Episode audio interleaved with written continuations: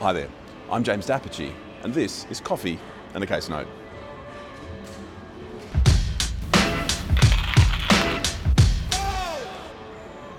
Team, today we are talking about a missing trust deed. Uh, the year's 1972. Dad settles a trust.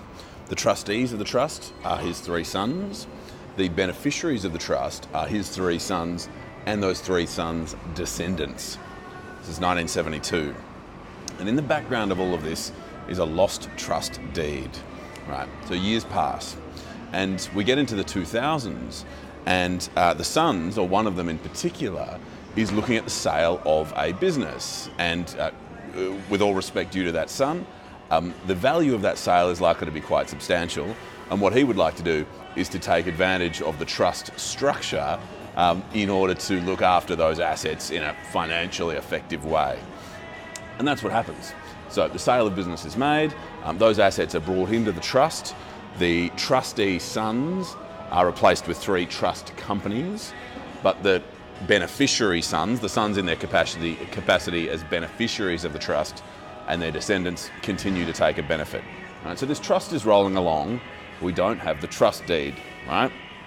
We've got significant assets in there, income's pumping away, all this sorts of exciting stuff and one of the bank accounts of the trust is frozen because this bank forms the view that as part of its know your customer regime, it wants to see the original trust deed.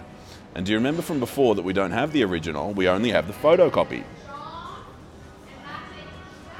Well, in short, that leads uh, one of our former trustee and beneficiary brothers to come before the court to try to sort this out.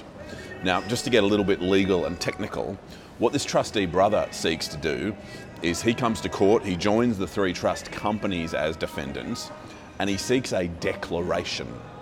And a declaration is essentially where you're asking the court to declare that there's a legal state of affairs in place. So it might declare that Party A and Party B are in partnership, or declare uh, that, sorry, my head's in partnership land, that a partnership was dissolved on date X or some sort of legal state of affairs, right? And so the declaration sort is I want a declaration, please, that this photocopy is indeed a true copy of the original deed. Now, what the court says is no to the declaration, right? The court says no, a declaration is about a legal state of affairs. Are parties in contract? Have partnerships been wound up? These sorts of things. They're not about facts. And what you're seeking is a declaration of a fact. That photocopy is of the original. So the court says, no, we're not doing that.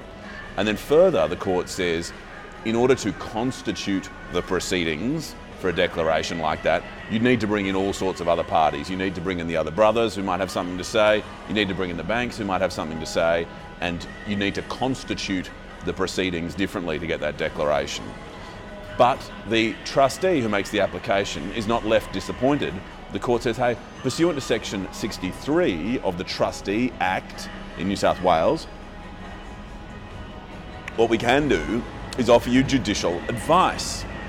And the nature of that judicial advice, as you might remember us discussing in the past, is that a court can essentially say yes or no to a proposed course of conduct for a trustee, can essentially authorise trustees to do stuff or give them advice that they would be justified in doing stuff. And in this scenario, the stuff is the trustee administering the trust as if the photocopy contained all the terms of the deed, and the advice from the court was, yes, that's fine.